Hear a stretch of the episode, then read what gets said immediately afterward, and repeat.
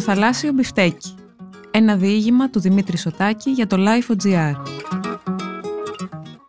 Για να μας ακούτε, ακολουθήστε τη σειρά ηχητικά άρθρα στα Apple Podcast, στο Spotify και στα Google Podcast. Είναι τα podcast της Life.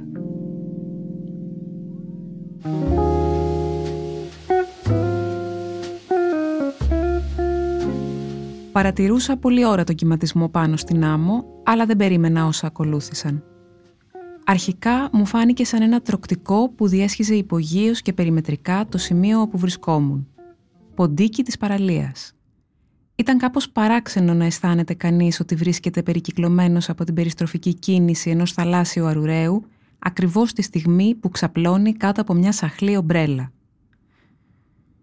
Η πρώτη μου αυτή εντύπωση διαλύθηκε όταν έπειτα από αρκετές μάτες βόλτες οι κύκλοι μυστηριωδώς έπαψαν και για λίγο επικράτησε μια φαινομενική ηρεμία. Δεν ήξερα πώς να αντιδράσω και μάλιστα το μόνο που με ενδιέφερε στην πραγματικότητα ήταν να καταβροχθήσω επιτέλους εκείνο το γιγαντιαίο σάντουιτς που μου είχε ετοιμάσει η νεκρή γιαγιά μου. Και φυσικά δεν πρόλαβα.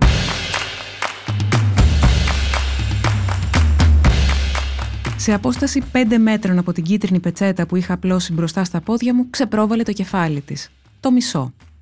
Είχε μακριά, πυκνά μαλλιά, βαθιά μαύρα μάτια και σε πέμενε αργότερα ότι είναι καστανά και με ένα χαμόγελο που άφηνε ακάλυπτα τα παιδικά της δόντια, ένα ζεστό οικείο πρόσωπο που ασυναίσθητα κάτι μου θύμιζε. Με κοιτούσε ερευνητικά χωρίς να ανοίξει το στόμα της. «Πού βρέθηκες εσύ εδώ» με ρώτησε ξαφνικά, σπάζοντας την αμήχανη σιωπή εκείνης της παράδοξης ώρας. Τι σημαίνει αυτό, διαμαρτυρήθηκα για την ανόητη απορία της. Εγώ εδώ είμαι από ώρα. Έχω στήσει την ομπρέλα μου και προσποιούμε ότι διασκεδάζω τη ζωή μου μέσα σε αυτή τη γελία καλοκαιρινή συνθήκη. Εσύ από που ξεφύτρωσες; Δεν με αναγνώρισες. Αποκρίθηκε τεινάζοντας το κεφάλι της προς τα πίσω, πασχίζοντας να απαλλαγεί από μια μεγάλη ποσότητα άμμου που είχε κολλήσει στο μέτωπό της.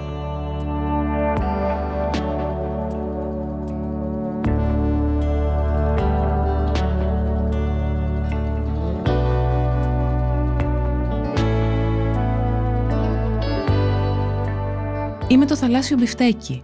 Πώς μπορεί να μην με έχεις ακούσει ποτέ; Σηκώθηκα και την πλησίασα. Για την ακρίβεια ξάπλωσα δίπλα στο κεφάλι της και πλέον την κοιτούσα από απόσταση αναπνοής. Μου χαμογέλασε και δοκίμασα ένα σπάνιο και αναπάντεχο συνέστημα αφού διαμιάς η καρδιά μου πλημμύρισε από συγκίνηση.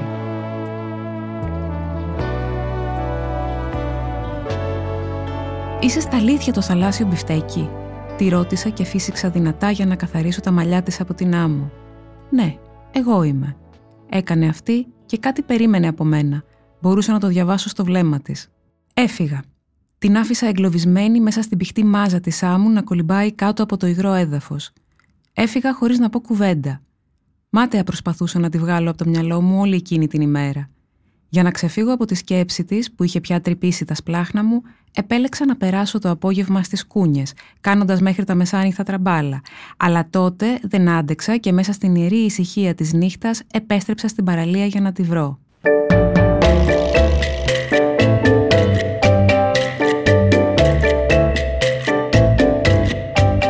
Ήταν εκεί και με περίμενε. Γυμνή και με μια υπόσχεση στην ανάσα της. Έβγαλα τα ρούχα μου και ξάπλωσα δίπλα της. Σ' αγαπώ, θαλάσσιο μπιφτέκι, τη είπα και της έσφιξα δυνατά το χέρι μέσα στο δικό μου. Το καλοκαίρι βρισκόταν στο μέσον του. Μόλις είχε μπει ο Νοέμβριος. Το φεγγάρι έλουζε τις φιγούρες μας και έτσι όπως καθόμασταν βουβοί και ασφαλείς κάτω από τον ουράνιο θόλο, άκουγα μόνο τις καρδιές μας να χτυπάνε δυνατά. Δεν θέλω να ξαναφύγεις, μου είπε αυτή και κοιμήθηκε πάνω στα χείλη μου.